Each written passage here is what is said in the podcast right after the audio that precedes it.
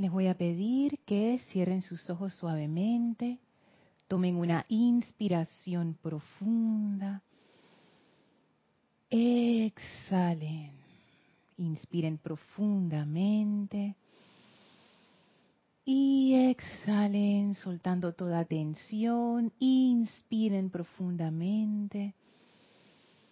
Y exhalen soltando toda tensión, toda preocupación. Sientan como toda esa energía pesada sale de ustedes y resbala a una gran llama violeta a sus pies, que toma toda esa energía, la succiona y la transmuta mediante el poder del amor en perfección, en victoria, en júbilo. Visualicen esa llama violeta a sus pies que ahora se eleva hasta cubrirlos por completo. Y al tiempo que los cubre dentro de ese pilar de fuego violeta, visualicen a esa llama succionando de sus vehículos físico, etérico, mental y emocional toda energía discordante y transmutando toda esa energía en perfección y sientan cómo esos vehículos ahora se sienten livianos, son transparentes, llenos de la luz de la presencia de Dios, sin ningún tipo de obstrucción, como la luz del corazón emana poderosamente desde ustedes, cargándolos con esa energía crística de perfección. Esa llama violeta ahora del centro hacia afuera se va transformando en una llama blanca, cristalina y maravillosa y sentimos la presencia del amado Maestro Ascendido Serapis Bey, quien abre ahora desde su corazón un portal que nos conduce al templo de la ascensión. Sentimos la bendición del Maestro Ascendido Serapis Bey y su alegría de recibirnos una vez más en su hogar. Enviamos nuestra bendición al Maestro y avanzamos a través del portal contemplando al bello templo de la ascensión suban las escalinatas, atraviesen el primer templo, atraviesen el segundo templo, entren al tercer templo, al final están las puertas corredizas del cuarto templo, entren a ese cuarto templo, ese ascensor maravilloso, y sientan cómo su vibración sube una vez más. Se abren las puertas del cuarto templo y estamos frente a las gigantescas puertas del quinto templo. Empujen esas puertas gigantes que se abren suavemente y entren al templo circular en cuyo centro hay un brasero en donde flamea la llama. Y somos recibidos por el Maestro Ascendido Hilarión, que está contento de vernos. Sentimos su aura maravillosa envolvernos de verde brillante. Y de una vez sentimos las grandes bendiciones que Él nos está entregando ahora.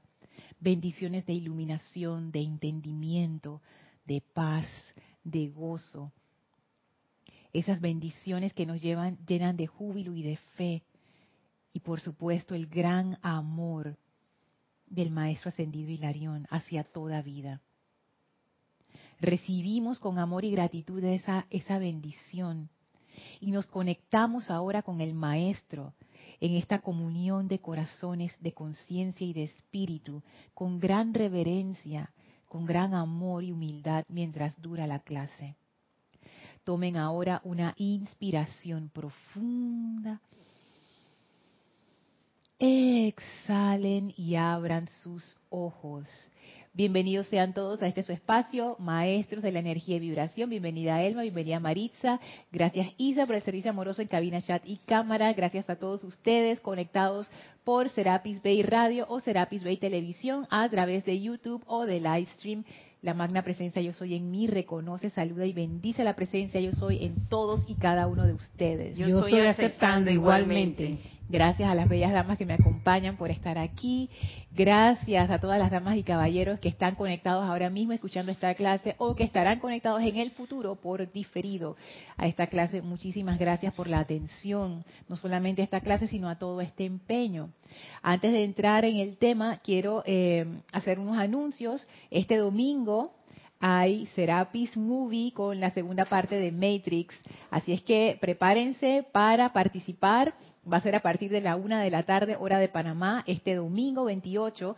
La película no se transmite, solo se transmite en los comentarios. Vamos a hacer la transmisión solamente por live stream. No vamos a transmitir por YouTube por cuestiones de derecho de autor. Así es que solamente vamos a estar transmitiendo el Serapis Movie por livestream. Importante. Eh, el otro anuncio es que el próximo fin de semana, que es el 3 y 4 de noviembre, vamos a eh, tener un taller interno acá en el grupo Serapis Bay de Panamá y no vamos a estar dando las clases que se dan diariamente el, día sábado y domingo. Así que el sábado 3 y domingo 4 de noviembre no habrán clases transmitidas. Así que para que sepan, eh, si se conectan ese día y ven que no hay clases, es por esta razón. No vamos a estar transmitiendo clases este día porque vamos a estar con nuestra atención en otra actividad grupal. Así es que bueno, sin más, em, recuerden que pueden participar a través de los chats Serapis Bay Radio por Skype o por el chat de YouTube. Está Isa recibiendo sus mensajes. Entramos de una vez al tema de la clase. Eh, yo quería compartirles desde la semana pasada algo que está en la página 76 del libro La Mágica Presencia, que habla acerca de lo que hemos estado tratando de la gratificación. Pero antes de eso, quería también comentarles algunas cosas que han venido a mi mente esta semana, pensando todavía más en ese tema acerca de la gratificación. Y fíjense que una de las cosas que, como una conclusión a la que llegué dándole vueltas a este asunto, es que la razón de ser de la personalidad separada es la gratificación. Y eso a mí me, resultó como, fuerte, pues como impresionante, porque siempre hablamos de, los maestros siempre hablan de la razón de ser, que es algo importante, que es esa realización de la presencia de Dios a través de nosotros. Pero me di cuenta, la razón de ser de mi personalidad separada es gratificarse, una y otra vez, una y otra vez. Entonces eso, ahora yo empiezo a comprender más todavía por qué el Maestro Ascendido Hilarión nos ha traído por este rumbo. Porque imagínense, si mi razón de ser como personalidad separada, que es el estado de conciencia en el que nos encontramos ahora mismo, es gratificarme, ¿dónde queda el servicio a los maestros ascendidos? ¿Dónde queda esa realización de la presencia yo soy? si no se mete con mi gratificación, pueden coexistir. Pero en el momento en que se metan con mi gratificación, va a haber problema. Porque yo siempre, como personalidad separada, voy a escoger gratificarme.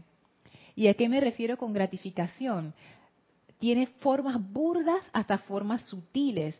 Por ejemplo, la gratificación sensorial física. Y hago el paréntesis, la gratificación no es mala. La gratificación es mecanismo de los vehículos inferiores. Lo que nos tiene atrapados es cuando la gratificación se convierte en nuestra razón de ser. Esa es la cuestión, no la gratificación en sí. Porque si uno se come algo delicioso, uno siente de una vez ese placer. ¡Ay, qué rico! Me estoy gratificando al comérmelo. Eso no, eso no hay problema allí. Pero si mi razón de ser únicamente es eso, ¿dónde quedó mi crecimiento como ser? si lo único que yo estoy haciendo es recrear la misma situación una y otra vez, una y otra vez? Elmi. Entonces estás complaciendo tu personalidad. Totalmente. Totalmente. Y esa es una de las fáciles porque es una de las que uno más, más ve. La adicción a cualquier cosa es una forma de gratificación, es, es su forma más terrible. Pero también hay gratificaciones más sutiles, por ejemplo, el deseo de reconocimiento. Hice algo, quiero que me reconozcan.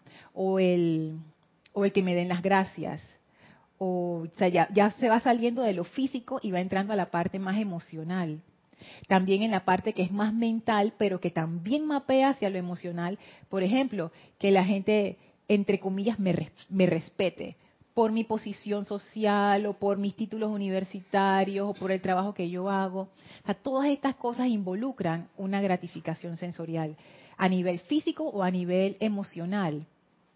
Encima de eso está también como el otro aspecto de la gratificación que es cuando uno entra en actividades discordantes.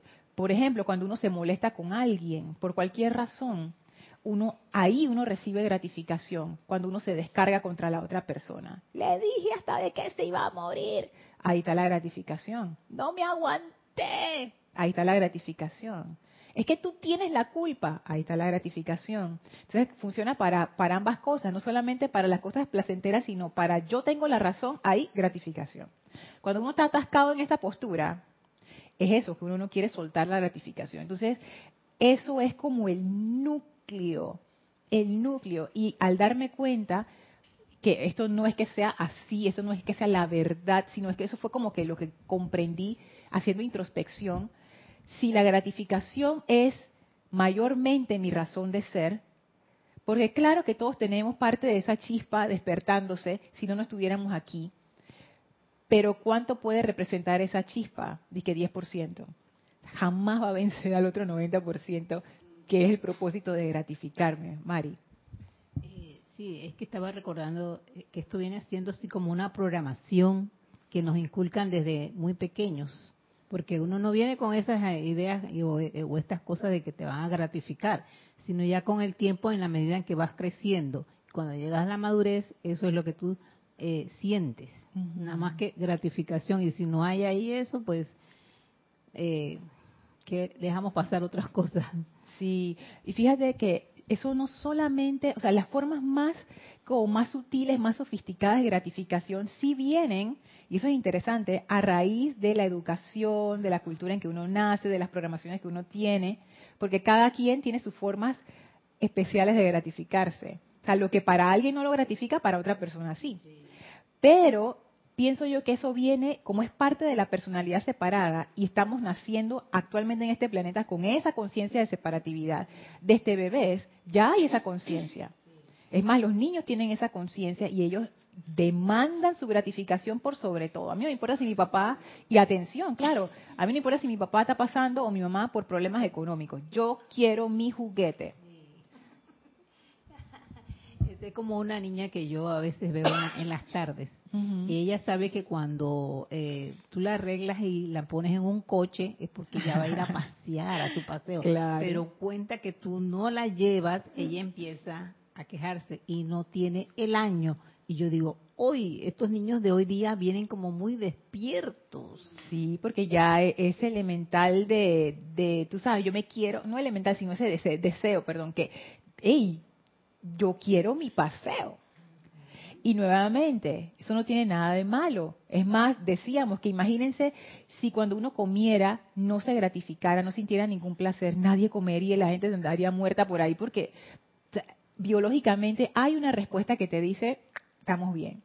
Y el sentirse bien también es parte de la brújula del cuerpo emocional porque eso es lo que te dice, vamos por buen camino. Por ejemplo, si tú estás viviendo una existencia en donde tú siempre estás triste, hey, tienes un problema y tu cuerpo emocional te lo está avisando. No estamos bien, no estamos bien, no estamos bien. Entonces, eso del placer y el dolor es parte del mecanismo del vehículo emocional.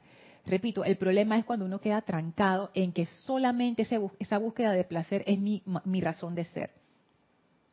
Sí, es una pregunta.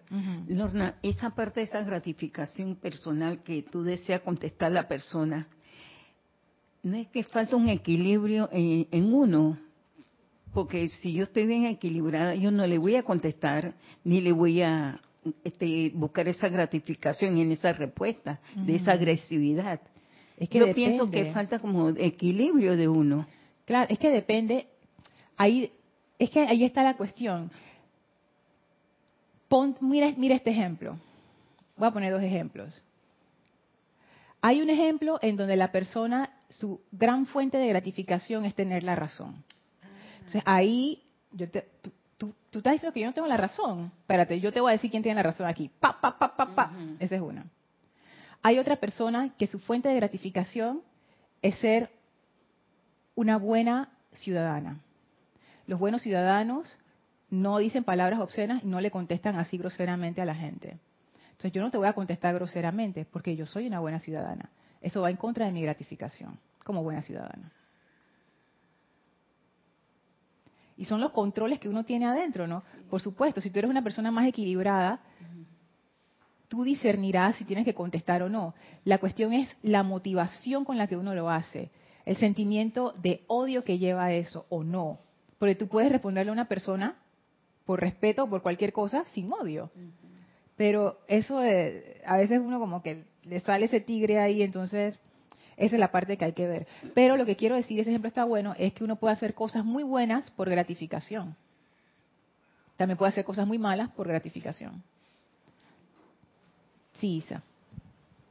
Es que Mari me hizo recordar algo que decían los maestros ascendidos cuando empezó ese proceso de separatividad, y era con el hecho de que, entre comida, la llegada de los rezagados, uno empezó como a, voy a ponerlo en palabras burdas, te encontré, Lorna, y tú venías de otro lugar y me enseñaste a hacer desastres. Dulces de chocolate, por decir algo. Ah, bueno, dulces de chocolate, está bien, está bien. Aquí eso en el planeta Tierra no existía. Y eso era como que, oh, una cosa extraña. Y a mí me gustó. Esa fue la gratificación. Pero en vez de usar eso de parte constructiva como para darlo a conocer, porque en este caso, este ejemplo bien nice, oye, que todos los que están encarnados en este momento en el planeta Tierra conozcan esto que hemos eh, creado, que es el chocolate, a través de esta alquimia, el poder que teníamos, que tenemos, pero que ahora no dominamos o manifestamos como debería ser, sino que yo lo cogí para mí. Ah, bueno, ya aprendí a hacer chocolate. Mm, esto me gustó, le gustó a mis sentidos. Entonces, ahora, ¿qué otra cosa puedo hacer para mí? Puede ser también, yo no lo había visto desde ese punto de vista, pero ese factor, porque claro, la conciencia separada siempre está pensando en sí misma y es como que todo para sí misma. Eso es un punto interesante también. Sí. Y ahí, y ahí también, es que eso de la gratificación corre bien profundo, pero, pero tiene que ver con eso, con la satisfacción de la propia personalidad por sobre todas las cosas. Ese es el, ese es el denominador la satisfacción de mi personalidad por sobre todas las cosas, no importa que sea. Entonces ahora yo entiendo por qué tocamos el tema del sacrificio. Porque yo me di cuenta, lo que yo más amo en esta encarnación, con esta personalidad, es mi gratificación. Eso es. Entonces, el sacrificio que es entregar aquello que tú más quieres a cambio de un bien mayor. Entonces no sé si están viendo ese camino por el cual nos llegó el amado Hilarión, como para que viéramos qué es lo que se requiere de nosotros. Y yo estaba pensando, porque en nuestro caso, ¿cuál sería ese sacrificio? Entregar nuestra gratificación a la presencia. Para poder hacer el salto hacia la consagración. Porque imagínense, ¿cómo yo me voy a consagrar a algo ya sea un maestro, a una causa, a mi presencia, si yo siempre, cuando se me presenta la disyuntiva entre algo y mi gratificación, yo siempre voy a escoger mi gratificación. ahí, no, ahí no va a haber avance, no, no puede haber consagración allí. Por supuesto que pueden haber niveles parciales de consagración, pero en realidad, realidad. ¿Y tú sabes qué me vino a la mente, Isa? Ustedes, bueno, algunos de ustedes habrán escuchado las que, los que ya tienen más tiempo, eso que dice el amado, creo que es Serapis Bey, el 51%, que cuando el 51%, es el Mahashohan, que cuando el 51% de nuestra energía está calificada correctamente, entonces uno asciende, que eso es como una dispensación que se dio, no sé qué. Y eso a mí me puso a pensar en esto. Si mi gratificación es menos de ese 51%, siempre va a estar la pugna. No puede ser 50-50, porque entonces ahí nadie sabe qué va a pasar. Pero un gramito exactamente hace la diferencia. Ya cuando es 51, tú puedes decir, la probabilidad mayor es que ella escoja para el lado que no, no es su gratificación, que la pueda soltar. Entonces ahí yo veo, mmm, ok, ya empiezo a entender cómo va la cuestión. Me doy cuenta que eso es fundamental. esa gratificación como mi razón de ser se tiene que ir. O eh, lo puedo poner de una manera más, más, como, más, menos fuerte, es que se tiene que ir. Y estaba pensando todavía más acerca de este, de este quinto templo. Porque hay algo que a mí como que me, no me hacía ruido, pero me tenía pensando bastante. Y es que en el quinto templo siento yo, es como un paso más allá de lo que recorrería una persona común. Voy, voy a explicarlo de esta manera si yo realizo la plenitud de mi presencia yo soy, yo estoy cumpliendo con mi plan divino. ¿Sí? Eso está bien, eso está perfecto. Y ese es el destino de toda la humanidad, realizar nuestro plan divino y después ascendemos, listo. Y esa realización de nuestra presencia yo soy es como, como lo más alto que nosotros podemos hacer. y eso está perfecto. Pero yo pensaba que hay gente que además de hacer esa realización que nos toca a todos, a toda la humanidad por igual, hay gente que desea también dar un servicio con la hueste ascendida. Y no es lo mismo. Y yo antes lo veía como lo mismo como que todo era una sola cosa, una sola masa, porque en los libros los maestros hablan del servicio, pero también hablan de la realización de la presencia, también hablan de que, oye, tú tienes derecho a tu iluminación, a salud, a lo bien, pero también hablan de servir impersonalmente a toda vida, entonces para mí todo eso estaba mezclado. Pero, y esto es solamente una hipótesis, pensando, me di cuenta, wow, puede ser que este, este quinto templo no es para todo el mundo puede ser que para todo el mundo sea llegar hasta el tercer templo. Porque de ahí para adelante, o hasta el cuarto templo, de ahí para adelante ya tú estás realizando tu Cristo y si tú sigues en ese plan, vas a realizar tu plan divino y asciendes. Pero quizás el quinto templo sea para estos seres que además de realizar su razón de ser, quieren servir con los maestros ascendidos. Es como un, ejemplo, por ejemplo, eh, no todo el mundo va a estudiar medicina. Yo no necesito ser médico para sanarme. Yo no necesito ser médico para tomarme una aspirina o para ponerme uno de esos ungüentos mágicos chinos que hay por ahí. O para descansar eh, para que se me vaya un resfriado. Yo no tengo que ser médico para eso. Pero si yo quiero dar un servicio adicional a la vida, yo sí necesito ponerme a estudiar. Si yo quiero hacer cirugía, por ejemplo, yo no puedo aprender cirugía viendo YouTube yo, tengo que, yo tengo que tomar un curso que me certifique porque yo voy a estar con la vida de una persona en mis manos o de, o de un animal en mis manos. Eso es algo valioso. Yo no puedo hacer lo que me da la gana ahí y que, ay, yo corté mal, chuzo, bueno, se murió. No, hay una responsabilidad ahí. Por ejemplo, yo no tengo que ser ingeniera civil para construir una caja de madera o para arreglar la pata de una mesa que está medio chueca o para desatornillar algo en mi casa. Pero si yo quiero construir un puente, yo sí necesito ser ingeniera civil para saber los cálculos de la fuerza, los instrumentos que voy a usar, las fundaciones, qué tan profundo tiene que ser eso, cómo vamos a hacer con, con, la parte estructural. yo necesito un conocimiento adicional. Pero no todo el mundo tiene, tiene que ser ingeniero, o no todo el mundo tiene que ser cocinero, o no todo el mundo. ¿Entienden el punto? Entonces, esto siento yo que es lo mismo con esto. No todo el mundo tiene que ser estudiante de los maestros ascendidos. No todo el mundo ha de ser sacerdote de fuego sagrado. Eso es para aquellos que escogen, además de su realización divina, ese camino. Y recuerdo la clase de Kira de la vocación espiritual del maestro ascendido Hilarión, casualmente, y ahí empiezo a comprender a qué él se refería. Es que hay seres humanos que además de su tránsito individual hacia la realización de la presencia yo soy, escogieron especializarse en un servicio con la hueste ascendida. Y siento yo que este quinto templo, el sexto templo y el séptimo templo son para esa gente. Para ese servicio en particular. Ellos te especializan en ese servicio. ¿Y, cuál, ¿Y qué tiene que ver con el sacrificio? Que para estos seres que escogieron eso, el sacrificio es todavía mayor todavía mayor. Isa. Bueno. ¿Quién va primero, yo o, la gente? ¡Ah! Te agarré, te agarré. Eh, Angélica desde Chillán, Chile, nos comenta, Lorna, bendiciones para ti y para todos los allí presentes. Bendiciones. Este de conocer que no es el libre albedrío lo tremendo, sino que la gratificación como razón de ser de la personalidad ya que rige los destinos de la encarnación dormida. Sí. Mm, y te pregunto, ¿cómo es que entonces la humanidad puede llegar a este punto y auto-observarse si en estos momentos cuando conversas con una persona te das cuenta que en sí todo lo que dice es gratificación, gratificación de contar la enfermedad que tiene, gratificación de comentar lo mal que lo pasa en su trabajo, gratificación de los hijos que tiene y los exitosos que son o lo mal que están, etcétera. Fíjate que ahí hay, por lo menos veo dos formas. La primera es el conocimiento.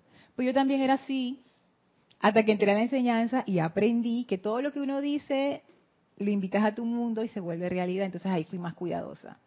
Ahí entonces aprendí a medir mis palabras y a pensar, yo quiero esto de vuelta en mi mundo, no, entonces yo porque voy a estar criticando, porque voy a estar llamando a la enfermedad, porque voy a estar haciendo, maldiciendo, que es hablar mal de alguien o de una cosa, y uno se vuelve cuidadoso con conocimiento como este, con la enseñanza. O sea que si tú en algún momento te topas con este conocimiento y tú te das cuenta, oye, verdad, yo no puedo estar hablando lo que yo, lo que sea y, y pensar que no me va a pasar nada. Las palabras tienen poder, los pensamientos tienen poder, los sentimientos también. Yo no sabía eso, pero cuando me enteré, entonces puse un alto porque, ¿por qué no? Y lo segundo está relacionado con el primero, porque, y esto tiene que ver de nuevo con el cuerpo emocional, los dos polos, placer y sufrimiento. A nadie le gusta sufrir, a mí no me gusta sufrir.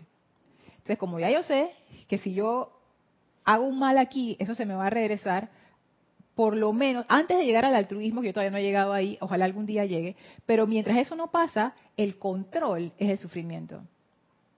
Yo llegaba a pensar que el sufrimiento es realmente una rama de la misericordia. Yo realmente he pensado eso, porque si no hubiera sufrimiento, nada pararía la gratificación. Nada. Lo único que puede parar eso es el sufrimiento. Porque eso es lo único que te pone contra la pared y tú abres los ojos. Y fíjense, un dolor físico, cuando ustedes tienen un dolor físico, cuando tienen una de esas punzadas y que, ay, me duele, lo primero que uno hace es, es que eso es instantáneo. Imagínense que ustedes les, les punza algo, pero a veces uno agarra mal la cosa, el nervio, no sé qué, o se da un golpe, ¿qué es lo que uno hace? De una vez tu atención se va al lugar donde te está pinchando. el sufrimiento lo que hace es que capta tu atención. Pon atención. Eso es lo que hace el sufrimiento también en la vida.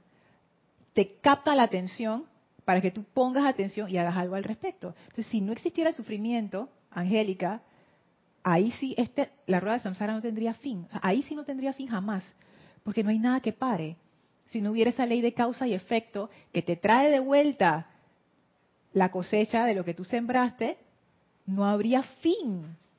Entonces, esa ley de causa y efecto, que a veces se manifiesta como sufrimiento, es en realidad nuestro, nuestro aliado, nuestra aliada.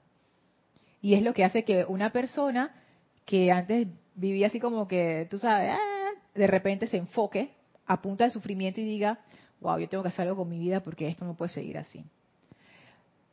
Esas, esas dos cosas. Ah, se te olvidó. Bueno, cuando te acuerdes. Entonces, esto que, que, estaba viendo con, con, el quinto templo, fíjense que es un sacrificio todavía mayor entregarnos a ese servicio de la Gran Hermandad Blanca. Sabes que yo no he dejado de pensar en lo que dijo este, ese comentario me persigue. Cuando este dijo que para él la rendición era entregar la conciencia a un maestro ascendido. Ahí quedó dando vueltas, dando vueltas en el fondo de la mente. Y estaba pensando en esto, yo, wow. Entregar, tu conciencia a un maestro ascendido. Yo es que yo me puse a pensar en esto, teniendo información que ustedes no tienen acerca de mi personalidad. Yo, wow eso es, es, fuerte. Sí, Por lo menos lleva entregarla o sí, entregar su conciencia a un maestro ascendido es como para tener algo más o menos tangible, teniendo en base, eh, bueno, la enseñanza y la descripción que nos hacen los maestros ascendidos con respecto a, una llama, a su vida, etcétera. Ah, entiendo. Porque si yo voy a hacer como debería ser esa entrega de, de la conciencia a lo que realmente yo soy, que yo soy, así como que, pero eso suena muy abstracto, entonces ahí no tendría de dónde aterrizarlo. Así que como para ponerlo en palabras más bonitas, yo lo dirijo a un maestro ascendido, lo veo así por un lado. Y por el otro me ponía a pensar en eso que decía Kira el miércoles, de que de cierta forma todos formábamos parte de la gran hermandad blanca. Eh, me resuena con lo que estás mencionando ahorita del el amado maestro ascendido de Larión. Y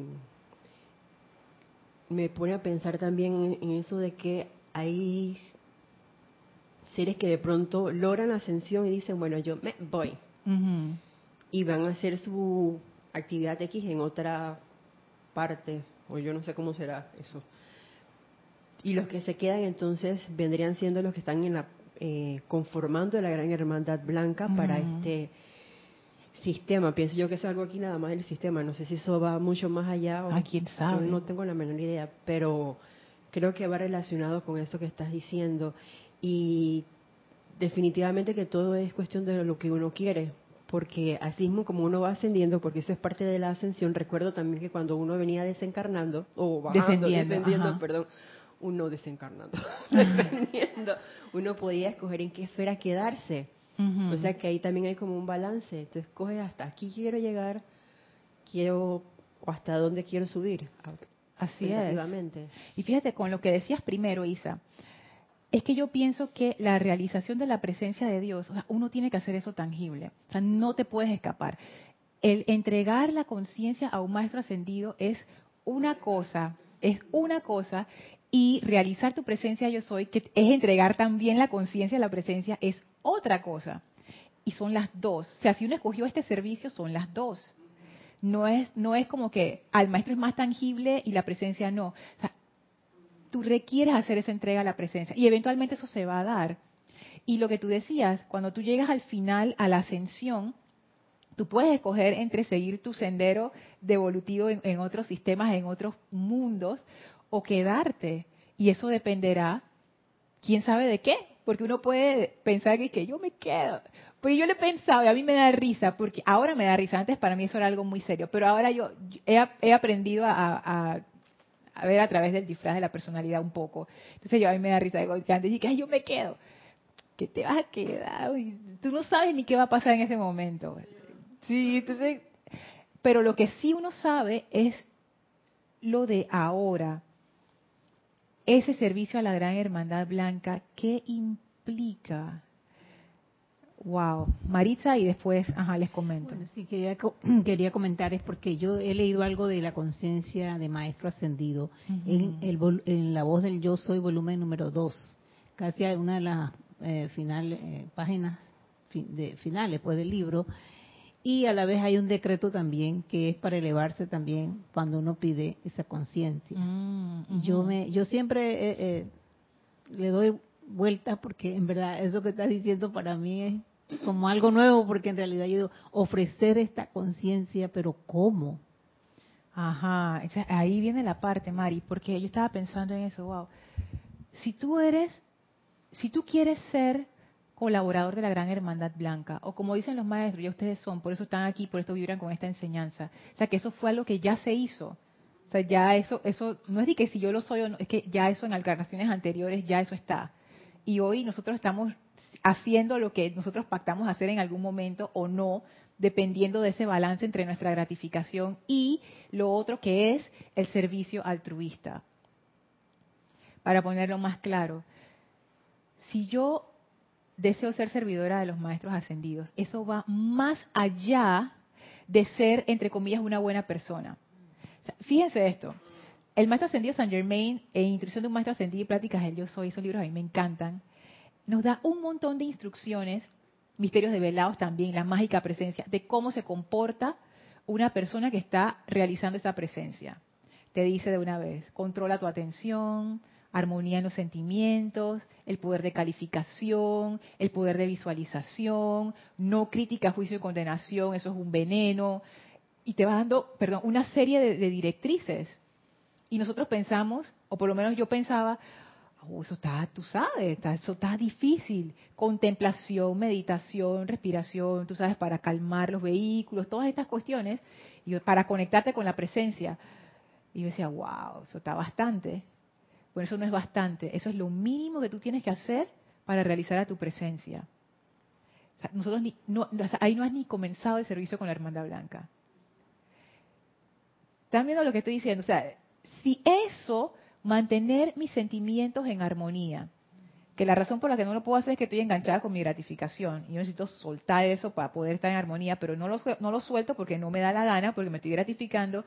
ni siquiera ni siquiera estoy cumpliendo con lo mínimo para realizar a mi presencia yo soy, que es lo mínimo para todo el mundo.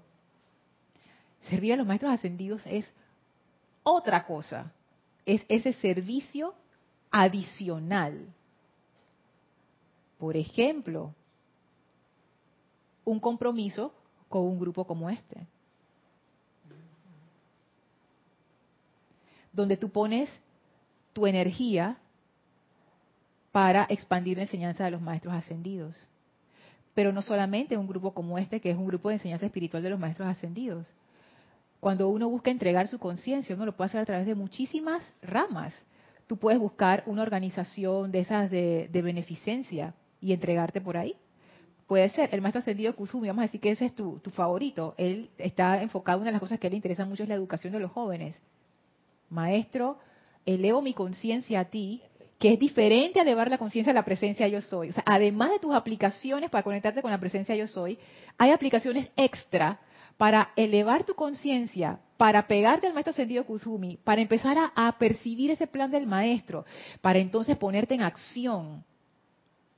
Además de todo lo que tú haces, o sea, además de tu vida familiar, además de tu vida de pareja, además de tu labor, de tu trabajo, además de sostener las actividades que tú haces, de tu familia, de tu no sé qué, Además de todo eso, además de, tú tienes este servicio adicional que tú das. Y los ceremoniales también. También, también son parte de eso. Sí, Elma. Qué importante conocer la gratificación. Gracias, Lorna, porque no lo había visto. Gracias al maestro Hilario. Mira, yo estoy no lo había visto. Yo también, porque que, wow, mira tantas cosas que se detiene uno y no avanza porque te quedaste ahí y te quedaste en esta encarnación ahí. Mira. Sí. Y me quedo pensando mucho porque en verdad que uno para muchas cosas es necesario el autocontrol. Y es el que nos ayuda a recordar también todo lo que estamos aprendiendo. Pero ese autocontrol es parte para realizar a tu presencia. O sea, eso ni siquiera tiene que ver con el servicio a los maestros ascendidos el requerimiento básico para la gran hermandad blanca es por lo menos que tú tengas algún tipo de control sobre tus vehículos inferiores, porque si no, ¿qué vas a hacer?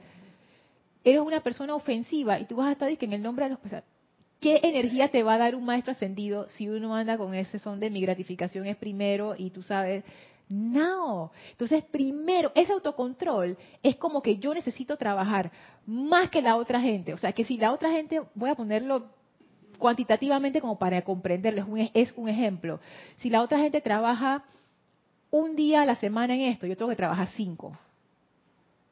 Para que tengan una cuenta la medida, porque yo estoy entregando mi energía a la gran hermandad blanca y eso no se, eso no se traduce en palabras, se traduce en obras. ¿Te acuerdan lo que decía el maestro Ascendido Hilarión al inicio? Que él prefería al tipo que en vez de estar hablando, obras manifiestas. ¿Para qué yo voy a servir con los maestros ascendidos si yo no más voy a hablar? ¿Y dónde están mis obras manifiestas? ¿Dónde están? Entonces, aquí yo veo eso. Imagínense, hay un sacrificio cuando se entra al servicio de la Gran Hermandad Blanca. Y dejemos de ver la palabra sacrificio como algo de connotación negativa o destructiva, sino que veámoslo tal y cual es. Tú tienes que hacer una entrega de aquello que tú aprecias mucho en esta encarnación aún mayor al resto de la gente. pero ¿cómo, ¿cómo, más lo vamos a hacer? ¿Cómo más lo vamos a hacer? O sea, no es, a ver, para las personas que no han escogido el servicio de la Gran Hermandad Blanca, que eso no demerita a nadie, porque no todos tenemos que ser médicos o ingenieros o cocineros, eso, por favor, ahí la diversidad es buena. Pero para estas personas, no es suficiente llevar una vida de plenitud. No es suficiente ser armonioso. No es suficiente que tú estés, tú sabes, emanando ese plan divino. No es suficiente que tú tengas salud, opulencia. Esto es para todas las personas por igual. Eso es lo que se espera, lo mínimo que se espera de toda la humanidad. O sea, que el que tú realices una vida así y tú digas, ah, mira, yo estoy sirviendo a los maestros ascendidos porque mi vida es un ejemplo no es servicio a los maestros ascendidos, es simplemente la realización de tu, de tu presencia yo soy. El servicio a los maestros ascendidos es otra cosa. Son las cosas que tú haces para adelantar lo que tú has percibido de ese plan divino de la jerarquía espiritual. Son, son dos cosas diferentes y eso a mí me pareció que, no sé por qué, pero yo siento que eso es importante, como que ver esa diferencia no sé por qué, pero es, yo siento como que, como que es importante para nosotros saber que ese, ese sacerdocio que se aprende en el quinto templo no es para, para la gente que no escogió ese servicio. Es para la gente que escogió esa línea de trabajo. Por, cualquier razón que nos haya llevado a firmar ese contrato, Angélica, es para la gente que escogió esa línea. Y el maestro ascendido Hilarión hablaba de esa vocación espiritual. si tú escogiste esto, bueno, para ti el sacrificio va a ser aún mayor. Y sabes que yo lo pienso mucho cuando se dan, porque, eh, porque yo voy a dar ejemplos que yo tengo a mano. No quiero decir que servir en un grupo espiritual sea lo máximo que tú puedes hacer, porque no es así. Tú puedes servir en cualquier campo de actividad en el mundo. No es que servir en un grupo espiritual te da más mérito, eso no es así porque el servicio a los maestros trasciende grupos, trasciende fronteras, trasciende raza, género, secto, todo. O sea, eso no, lo encasillen por ahí. Pero lo, voy a poner de ejemplo porque es lo que yo conozco. Yo empecé a pensar en esto cuando se me presentan situaciones difíciles. Como que, ah, falta algo en el grupo, ya sea una cabina, un ceremonial, eh, una actividad, algo.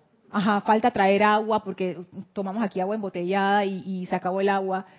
Versus mi propio beneficio y comodidad personal. Porque para mí es más cómodo no venir.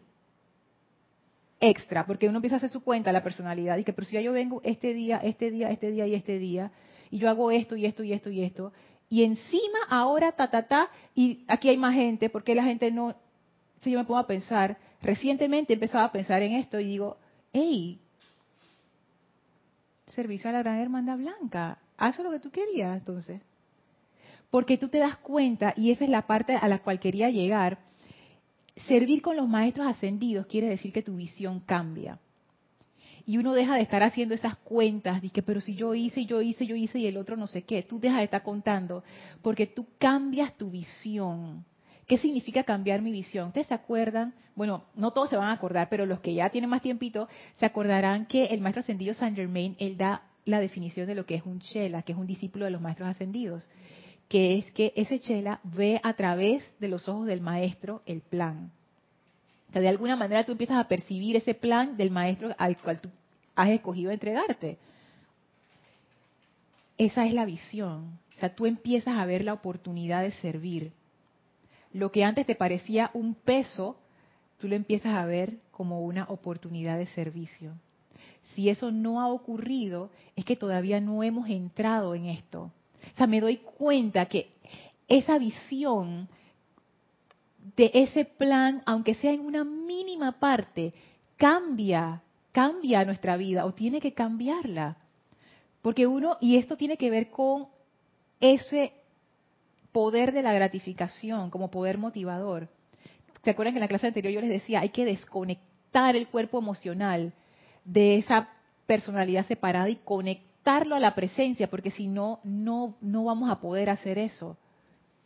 Tiene que ver, yo necesito desconectar eso, dejar de pensar en cuánto me cuesta, cuánto esfuerzo va a ser, cuánta plata tengo que dar, cuánto tiempo me va a tomar, versus qué oportunidad tan maravillosa tengo aquí, tú sabes, para adelantar este plan.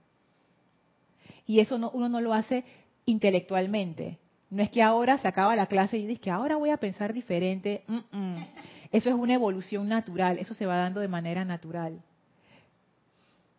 Pero de manera natural para los que están buscando esa dirección. O sea, no se va a dar sin que uno haga ese esfuerzo, salud, de dejar atrás a la gratificación como razón de ser. Se va a dar de manera natural en la medida en que uno esté caminando en la dirección del servicio a los maestros ascendidos. Sí, Elma. Entonces ahí es donde viene la gratificación que tú ofreces, buscando ese servicio para servirle al maestro y no te quedas dormida, sino caminas. Exactamente. Fíjate que yo lo empecé a poner en práctica en cosas sencillas. Hoy, por ejemplo, que venía conduciendo y ah, alguien hizo algo que a mí me molesta. Y yo de una vez la patadita esa de, de, de indignación. Y yo, amada presencia yo soy, te ofrezco esa gratificación. ¡Pap! Me desconecté de eso. Te la doy. Que antes para mí eso era como que, y ahora es, te la doy. Y he empezado a hacer ese ejercicio. Cada vez que siento como la cuestión, te la doy, te la ofrezco.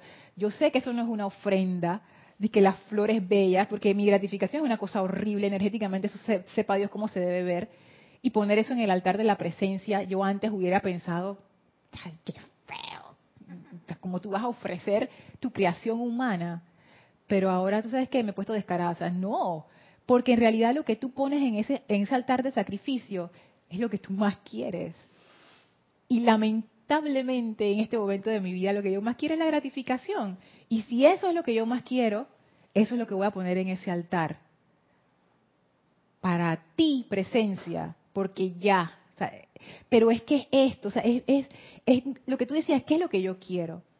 ¿qué, ¿qué, es? O sea, ¿qué, ¿qué tú quieres? Esa es la forma que tú lo vas a disolver entonces. Bueno, yo no sé para si, se, poder se va a disolver, pero yo ¿sabes para, ir, para ir e, eliminándola. Sí, tú sabes que yo lo que pienso es que disolverse en sí, ajá, disolverse en sí puede que no, pero lo que hace es como una planta. Ponte que tú tienes una planta que está bien crecida y tú le estás echando agua, le estás echando agua, le estás echando agua y de repente tú dices, no, yo voy a dejar de echarte agua. O sea, la planta no se va a desaparecer de una vez, pero ya se va a ir secando, porque ya no le estás poniendo atención. y ya cuando la planta está bien seca, tú la agarras así ¡pam! la sacas y listo. Sin ningún problema, que si antes cuando está viva, tiene que jalar esas raíces para que salgan y es un problema. Entonces, no, no le voy a dar más alimento. Y eso lo que hace es que desconecta al cuerpo emocional de la conciencia personal separada y la conecta a el centro corazón o la llama triple, como lo quiera, llamar, la conciencia superior. La, la, desconecta de la conciencia inferior separada y la conecta con la conciencia superior. Cada vez que uno hace eso, es como si tú estuvieras entrenando a tu vehículo emocional. Y yo lo que pienso que pasa es que eventualmente, como los vehículos son programables, ellos hacen lo que tú les dices. Y si tú lo empiezas a acostumbrar a entrega la gratificación y vete por, por la presencia, al final el cuerpo emocional lo va a hacer automáticamente y va a trabajar para ti. Cuando le entre su arrebato, entrego a la presencia y me conecto acá con, lo superior. Listo. El esfuerzo inicial es hacer la programación y sostenerlo hasta que la programación quede sellada. Pero una vez que eso está, mira, feliz, porque entonces así tus vehículos te están ayudando. Y lo que está ocurriendo es que tú te estás alineando que eso es algo que yo no, entendía bien. ¿Cómo tú alineas tus vehículos? ¿A qué se refieren los maestros? Por lo menos en el emocional ya empecé a comprender qué significa. Significa que tú lo desconectas de esa gratificación de la conciencia separada y la conectas a, ese, a ese cuerpo emocional como debe ser. Que los maestros ascendidos hablan acerca de eso. Y, en este discurso está que no les leí, que les voy a leer cuando, en algún momento, en algún momento, gracias Isa que es que mi cuerpo emocional deja de funcionar em, como por automático. O sea, él está configurado automáticamente para gratificarse. Una y otra vez, una y otra vez. Esa es su programación automática. Esa es como su automotivación. Esa es su motivación de ser. Y lo que yo hago con esto de dejar de caer en esa gratificación es romper esa programación para que el vehículo emocional deje de ser automotivado por esta programación y sea un vehículo de la presencia, se convierta, en vez de un ser receptor, para mí, para mí, para mí, para mí, se convierta en un cuerpo que yo pueda irradiar. Que lo que yo decida irradiar, eso es lo que el vehículo emocional hace, sin importar lo que está ocurriendo. Ponte que estoy en una situación donde me están tratando mal y yo elevo mi conciencia y yo digo, lo que hace falta aquí es amor. Mi vehículo emocional ya está entrenado y él dice, sí señor, y yo descargo ese amor a través de ese vehículo emocional, sin importarme lo demás. Es más, yo pienso que esa conciencia de amor no puede venir realmente hasta que ese poder motivador de la gratificación termine. Es como una barrera. Es una barrera, sí. Porque no, no, no puede, porque el amor es dar, el amor es altruista. Cuando tú entras en esa conciencia de unicidad, tú lo que quieres es dar. Pero si la gratificación es todo para mí, ahí tenemos un problema. Porque yo doy mientras, en tanto que eso no se meta con lo que yo estoy recibiendo. Primero yo recibo, primero yo cobro y después lo que sobra, eso es lo que te doy. Eh, primero Isa, después Mari, después Elma. Ah, ok. Marisa y después Elma. Eh, bueno, la gratificación, bueno, a lo que yo estoy comprendiendo, tal, me perdóname si yo estoy entendiendo mal, es, eh, viéndolo humanamente, es aquello que yo siento que si yo doy, pues yo voy a recibir algo a cambio. Así mismo es. ¿no? Y que eh, si hago alguna obra me van a dar, ay, las gracias que fulana hizo porque esto y que el otro. Eso es una gratificación. Sí. Pero cuando no es así, es cuando tú elevas todo lo que, o sea, ¿cómo explicarle? Que lo haces altruista, pues sin esperar nada a cambio. Sí, sin esperar nada a cambio, pero mira que muchas veces uno siempre recibe, aunque no lo veas en el momento. Y, eso, eso es un buen punto, Mari, porque el problema no es, o sea, no es que cuando uno esté, vamos a decir que uno llegó a ese estado más elevado de conciencia. Y tú haces las cosas porque las quieres hacer de manera altruista sin esperar nada a cambio. Pero viene alguien y te da las gracias. Oye, oye, gracias pues. Hey, gracias, gracias. Tú lo recibes con amor, pero eso no fue tu motivación. Si tú no recibes las gracias, tú estás igual de feliz. Y si recibes las gracias, más feliz. Pero ese no es tu poder motivador. O sea, no es que uno pierde la capacidad de sentir. Al contrario, el cuerpo emocional se pone más fino, más fuerte, más poderoso. Al contrario. O sea, no es que uno pierde la capacidad de recibir amor y de darlo. No. Ahora mismo nuestro cuerpo emocional está endurecido y atrofiado. Y nosotros pensamos que es lo máximo, pero no lo es. Isa. Ah, Elma, tú querías decir, ajá. Sí, este, gracias Lorna, porque en realidad ya veo que el amor no, no puede manifestarse tan ampliamente porque la gratificación lo tiene como una barrera. Y tú has dicho una clave, no puede manifestarse, tan ampliamente. O sea, claro que va a haber una parte de amor ahí, pero, no ampliamente, no puede, no puede, porque yo no quiero. Por eso, Isa me acordé de la entrada del amado Maestro Ascendido Hilarión, con, describiendo su vida. Él ah. dijo, yo trabajo con toda la humanidad, que, porque todos necesitamos desarrollar o aprender a tener fe. Sin embargo, el extra de él es ir con los que tienen esa vocación y quiere dar un paso más allá. Sabes que yo quiero ser un canal a través del cual se manifieste la sanación, la verdad, whatever que uno quiera o lo que sea que uno quiera manifestar aquí. Eso es lo que decías más o menos con respecto de ir más allá. Y eso sí se ve en todos los campos. Por ejemplo, ah, claro, sí. me imagino que los chefs.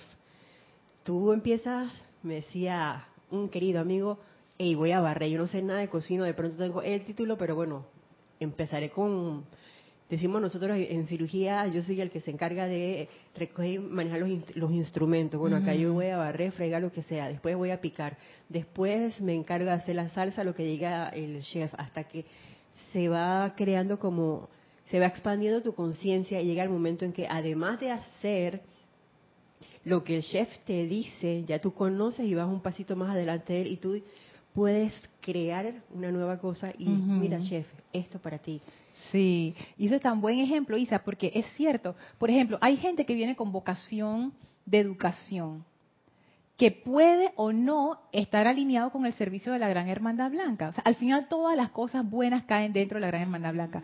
Pero aquí yo veo que hay un servicio particular para aquellos que desean servir a la Hermandad Blanca a través de, por ejemplo, el sacerdocio del fuego sagrado. Tú puedes ser educador, tú puedes ser ingeniero, tú puedes ser artista, o tú puedes ser sacerdote del fuego sagrado. O sea, son diferentes vocaciones. Son diferentes vocaciones. Entonces el maestro ascendido Hilarión dice, bueno, para los que tienen esa vocación de servicio con la gran hermandad blanca, esto es para ustedes. Y eso va a entrañar un esfuerzo y un sacrificio adicional. Y un servicio adicional.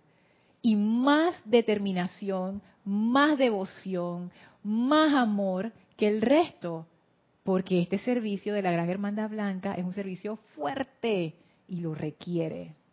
O sea, no es, no es un servicio fácil. O sea, la gente que se mete aquí son, tú sabes, vamos a trabajar con, con lo que hay.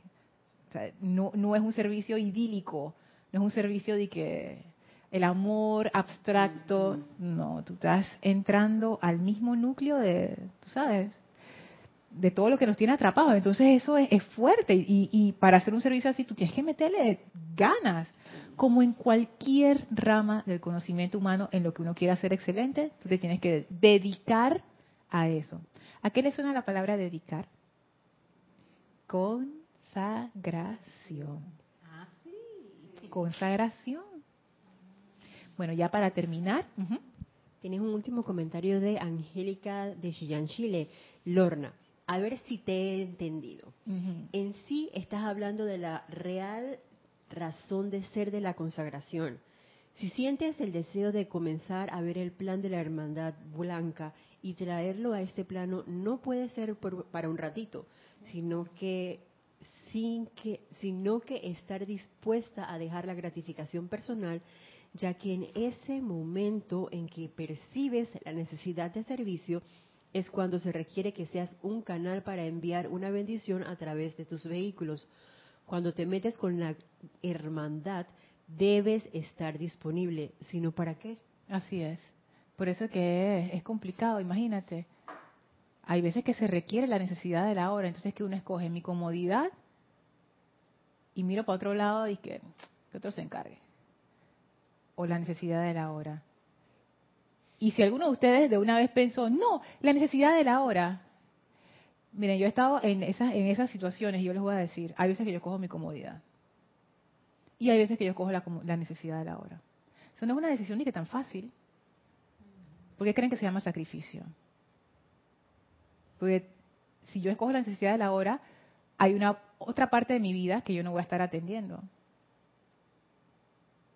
Porque yo no me puedo dividir en dos. Por ahora. Gracias, Isa. Por eso hay sacrificios de amor y sacrificios. Claro, entonces es eso. O sea, no, no lo vean como como superficialmente. Lo que se requiere es fuerte. Lo que se requiere es bien fuerte. Y hay veces que uno discierne y uno no ve cómo, cómo tú coexistes con ambas. Hay veces que la cosa se pone difícil. Pero bueno, eso, eso es. Ese es el servicio a la Gran Hermandad Blanca. Y los maestros dirán, tú resuelves tus cosas en tu vida cotidiana. Nosotros no nos metemos en eso. Entonces tenemos que ver con la parte del servicio. Tu parte es a ese servicio alegre y voluntario. Lo demás, no me estés ni que viniendo a quejar aquí y que, ay maestro, mira cuánto me costó, ay maestro, es que esto es demasiado, ay maestro, mira todo lo que he hecho. A los maestros no les importa eso. Para nada. Los maestros están interesados en el servicio que beneficia a toda vida, no en nuestra creación humana. De verdad, a ellos no les interesa esa parte ellos dicen, ustedes se encargan de eso. Ya tenemos fuego violeta, tenemos purificación, tenemos todo. ¿Qué más? Los libros de la serie de Saint Germain, ¿qué más? Así que, bueno. Bueno, vamos a cerrar la clase aquí. Les voy a pedir que cierren sus ojos.